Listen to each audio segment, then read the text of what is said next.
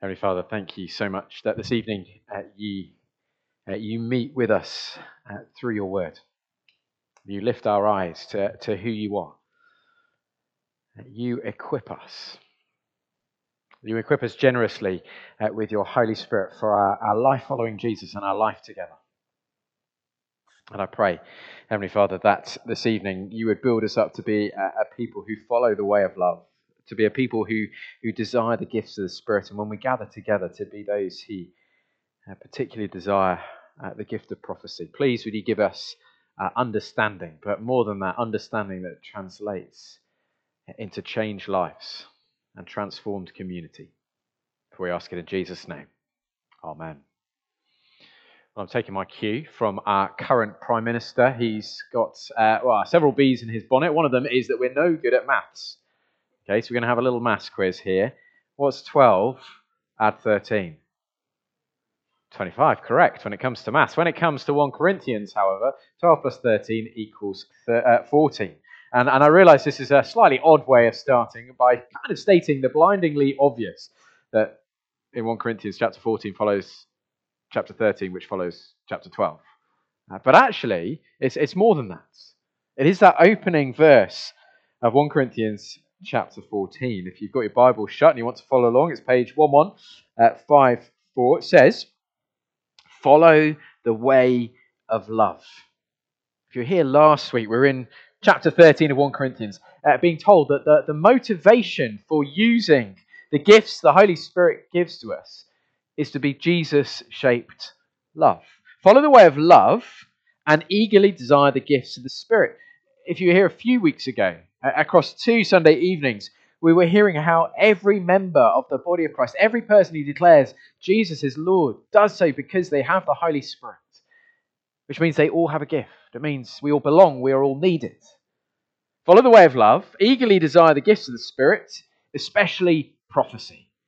That's chapter 14. And we're going to do half of it tonight. And if you're sitting here going, what on earth is going on? Uh, we're in a series looking uh, at what do the gifts of the Holy Spirit look like in the life of a local church, particularly zooming in on these uh, chapters in 1 Corinthians, chapter 12, 13, and 14. And it might feel like we've, we've spent quite a number of weeks uh, talking about the gifts of the Spirit, and you've been sitting and listening along, kind of going, Great, yes, yes. When are we going to get to the exciting stuff? When are we going to get to tongues and, and, and prophecy and, and all that sort of stuff? Well, tonight we, we get into it, but I'm incredibly grateful for the weeks that have already happened.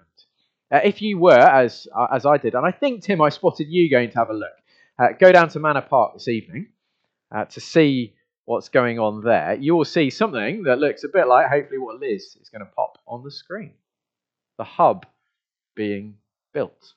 It's very exciting. The steel frames uh, in position. It went up this week, uh, but you know what? We've been working. Well, I say we. I've had nothing to do with it. The builders have been building for several weeks. What have they been doing? Well, they've been working on the foundations. It's no good putting up that steel frame without these amazing screws that go into the ground to hold it up. If we hadn't have done those screws into the ground, we just focused on the steel frame, the bit that's seen, by now that those steels would have fallen down. And just as the Corinthian church, well, they were focusing on the gifts of the Holy Spirit, potentially without the proper foundations in place. Well, like them, if we don't put the proper foundations in place, we, we're at risk of things going wrong, of things falling down. What is, for us, the kind of take home message from 1 Corinthians 14? Well, very simply, is that we are to lovingly and eagerly desire the gifts of the Spirit.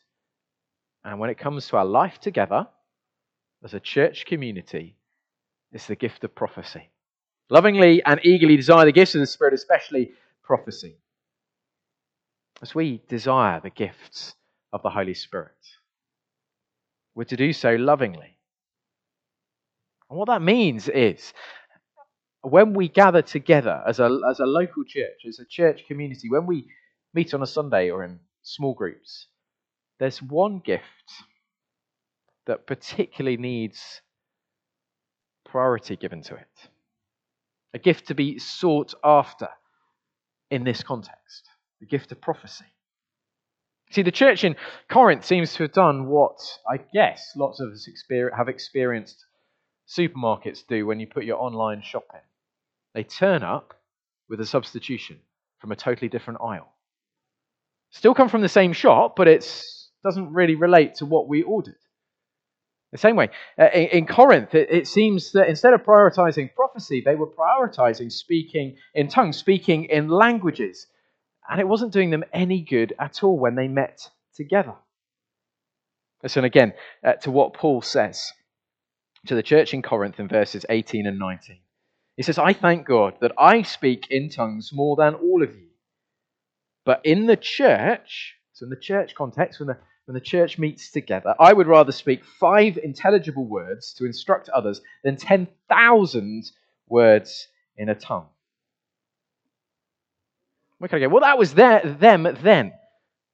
And that's right. This, this isn't written directly to us, but it continues to speak to us. And I think what Paul has to say in chapter 14 is, is something that continues to speak loudly to us, uh, mostly for two reasons. The first one is, in parts of the Christian world today, there can sometimes be an assumption that for you to be a proper Christian, or for you to be a Christian that truly has the Holy Spirit in you, the mark of that is speaking in tongues, speaking in languages.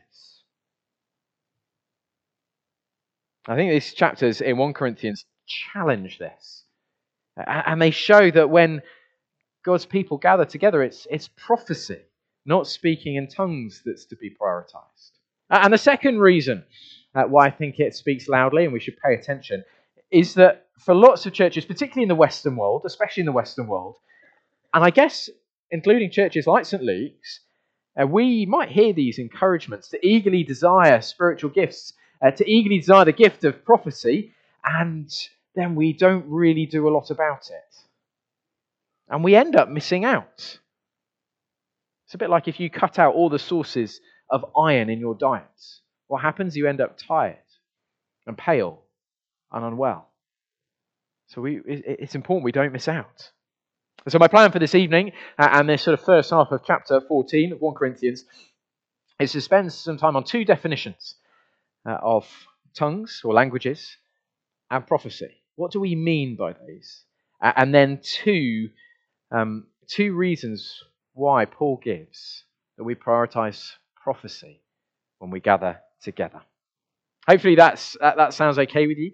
Uh, and it might be, we, it, I think it's worth taking a bit of time over this. So um, if I'm two or three minutes longer than usual, forgive me, and I hope it's helpful. And if you're really bored, just wave at me and I'll go and sit down prophecy. What, what do we mean by the gift of prophecy? What is this gift that Paul encourages uh, to be prioritized in the life of a church when it gathers together? Well, I don't know that we're given it an absolutely specific definition, but verse, verse 3 gives us a great starting point. You see it? Uh, the one who prophesies speaks to people for their strengthening, encouraging, and comfort. Prophecy is words spoken to others specifically so that they're given strength, they're given courage, they're given comfort.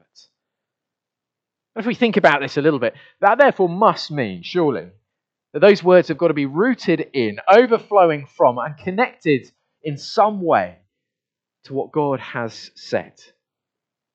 How God has made himself known through the scriptures. How God has made himself known through Jesus, who we meet in the scriptures. So, one of the the key distinctions of prophecy uh, compared to uh, speaking in tongues, according to 1 Corinthians 14, is that the words that are spoken are understandable. So we, we look at verse 6. It says, Now, brothers and sisters, if I come to you and speak in tongues, what good will I be to you? Unless I bring you some revelation or knowledge or prophecy or word of instruction. Uh, but you kind of get the picture there. Revelation, knowledge, prophecy, word of instruction. I guess there's probably an overlap in those descriptors, potentially. But what they all have in common is they are they're gifts of speech that convey a message that can be understood by every single person. It is something that, according to verse 16, is said in a way that everybody can go, Amen to that. which is just us saying, Let that be so. Yes. And when we're talking about the spiritual gift of prophecy, sometimes we, we can start to get a little bit concerned because we think, actually, but there's already prophecy in the Bible. The Old Testament prophets, their words being God's direct words. And we want to be a little bit careful here.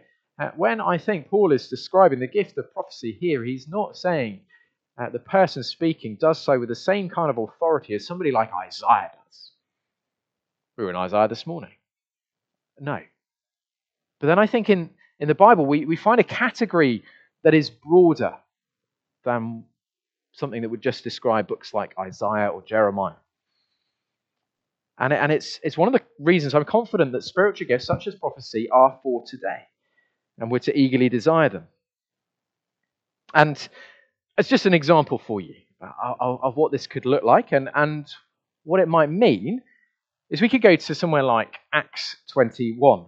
Uh, we find Christian believers uh, in a place called Tyre. Paul has been sailing around. He's, he's made his way there. He's on his way to Jerusalem. Uh, and the Christians, believers, in Acts 21, we're told, come to Paul, and it says, through the Spirit, they urged Paul not to go on to Jerusalem. You can imagine them coming alongside Paul. Paul, we've just got this sense from, from God. You shouldn't go to Jerusalem. Or somebody saying, I've got a picture uh, that the road is closed for you. And yet, you read through Acts 21, what does Paul do? He goes to Jerusalem. And kind of go, okay, have those Christians got it wrong? Has Paul got it wrong?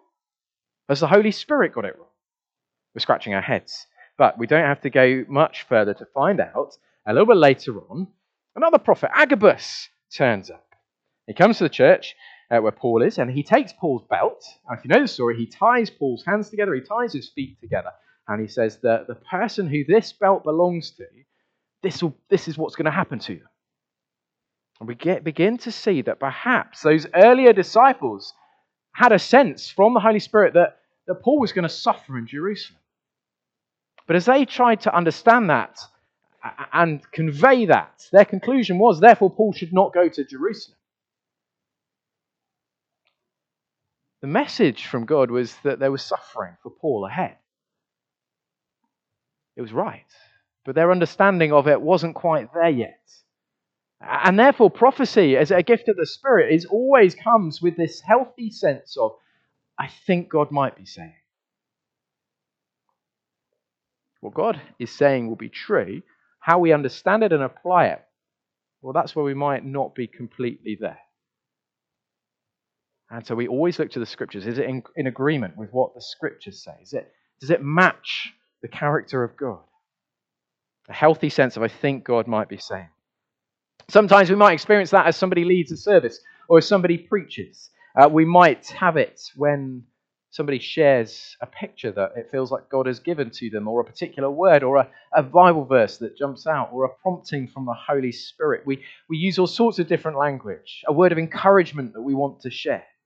But ultimately, prophecy is speaking uh, truth from God to other people in a way that's understandable, that applies to their life or the life of the community in a way that builds up and equips them in faith.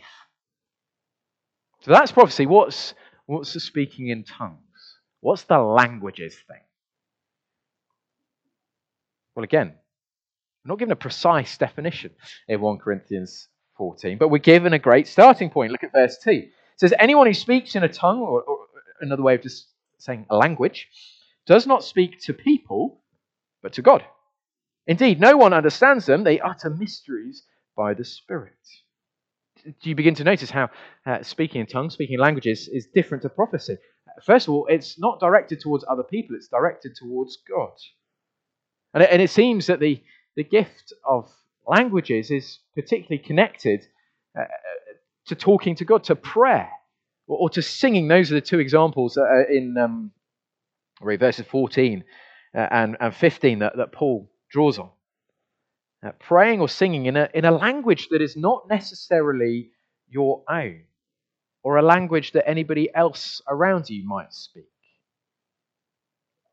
there's a, maybe a hint at the beginning of uh, 1 Corinthians 13 uh, that it might not just be human languages. Paul says, if I speak in the tongues of men or of angels. Speaking in languages is a form, it seems, of intimate prayer enabled by the Holy Spirit in a language that is not your normal language or spoken by those uh, around. And it's why Paul keeps saying there needs to, if you're doing it publicly, be an interpretation. But just because the language is not understood by the speaker doesn't mean that it's not valuable. Paul's really clear. This is a great gift. Verse 4 anyone, who's, um, anyone who speaks in a tongue edifies themselves. At verse 5, I would like every one of you to speak in tongues. Paul says that he prays in tongues more than anybody else in verse 18. But it doesn't mean all of us will speak in tongues or in languages. It's a gift the Holy Spirit gives to some as he determines. Paul's already asked the question uh, back at the end of chapter 12 do all speak in tongues? And he's asking it, expecting the answer, well, no. Doesn't mean we shouldn't desire the gift. Doesn't mean we shouldn't be asking and praying for that gift. And just because the language is not understood by the speaker or by others doesn't mean there isn't any meaning. Paul says, verse 10 Undoubtedly, there are all sorts of languages in the world, yet none of them is without meaning. So we have these two spiritual gifts in the first half of 1 Corinthians 14 prophecy and speaking, speaking in languages. And as we've held up those two definitions, we begin to start to see where, where the two gifts differ and why Paul says prioritize prophecy when you gather together as a local church. Two reasons he gives us. We prioritize prophecy, uh, first of all, because it builds up. It builds up. We prioritize prophecy when we gather together, not, not because it's you know, the gold medal of spiritual gifts. You know, it's the, the top of the league. No. It's there as a priority when we gather together because we're motivated by a Jesus shaped love. A love that longs for others to be built up. It's the drumbeat of these verses strengthening, encouraging, comfort, edifies, builds up. Speaking in languages is a great and good and wonderful gift from the Spirit. But because they're not understood by other people, they don't build people up. In fact, verse 11, it tells, it makes them feel like a foreigner, like an outsider in the place they should feel most at home. As we gather, if somebody starts speaking in a language nobody knows, it's not going to do us any good at all. I can uh, remember at university, I went on the best field trip in the world because I went to Mexico, and that was amazing. And it was New Year, and I remember going uh, into a church. Was a, it was a Roman Catholic church, and I sat through the service, and I was clueless, utterly clueless. Did it do me any good? I don't think so. You shouldn't be left feeling like that when you, when you gather with your church family. And it's because prophecy is directed towards one another in a way that is understandable. That's why it's a priority in our life together. What Paul writes, verse 12. Since you are eager for gifts of the Spirit, try to excel in those that build up the church. And it means if somebody feels that they should speak in a language, speak in a tongue, uh, when the church gathers together, Paul's very clear. Verse 13 The one who speaks in a tongue should pray that they may interpret what they say. Otherwise, Paul's thinking, keep quiet. And I think it gives us just a really helpful, wider application about our attitude when we gather together for things like this. When we walk through the door, are we kind of going, I wonder what I'm going to get out tonight? I wonder what God's going to say to me? And uh, that's not a wrong thing, but if that's all we're thinking, we're missing out. I think the other half of it is walking in and going, How can I be the biggest encouragement here this evening? Who could I encourage? How could I encourage them? And be praying, Lord, help me to do that. We prioritize prophecy because it builds up, and we prioritize prophecy because it brings people to faith. So in verse 22, Paul states that. Tongues then are a sign not for believers but for unbelievers. This language of sign is being picked up from that quote from the Old Testament, from Isaiah uh, chapter 28, where God's people hearing different languages spoken over them that they don't understand was a sign for them of God's judgment upon them. That's not a good thing. So if an inquirer or non Christian walks in and finds us all speaking in languages, they might look back and go, Whew, that's quite impressive. And it will confirm them completely in their unbelief. They'll think, you're out of your minds. Just like other religions with their chants, strange spiritual experiences, and off they go. What Paul says, verse 23. So if the whole church comes together, everyone speaks in tongues, and inquirers or unbelievers come in, they will not say, will they not say that you're out of your minds? But if an unbeliever or inquirer comes in while everyone is prophesying, they're convicted of sin, they're brought under judgment by all as the secrets of their heart are laid bare, so they will fall down and worship God, exclaiming, God is really among you. See, when we prioritize prophecy, truths from God being uh, spoken out for, uh, for our encouragement in an understandable way, those who maybe wander in can hear and understand. They hear the gospel, they see their need for a savior. They're given that opportunity to turn and return to God. That doesn't happen if we were all speaking in languages. And if one of our priorities for this year is to be sharing our faith in Jesus with others, surely that means we've got to prioritize prophecy when we gather together. And an ex- expectation there will be times where unbelievers and inquirers will walk in and be in our midst. We prioritize speaking truth from God to other people in a way that they can understand because that's what builds us up. That's what leads people to faith. And we're left, hopefully, this evening with that question that I'm hoping is forming in everyone's minds. So, how do we do it here in this place? Holy Spirit, I pray this evening that you would help us to lovingly and eagerly desire your gifts, especially prophecy. Lord, if there are things, uh, particularly that you would have us to share with one another for our encouragement, to build us up, to equip us, uh, would you be drawing those to mind? Those particular stories, answers to prayer, words of encouragement, particular verses. Would you be laying these things in our hearts and our minds? Would you be leading us uh, in the coming few minutes, we ask? Amen.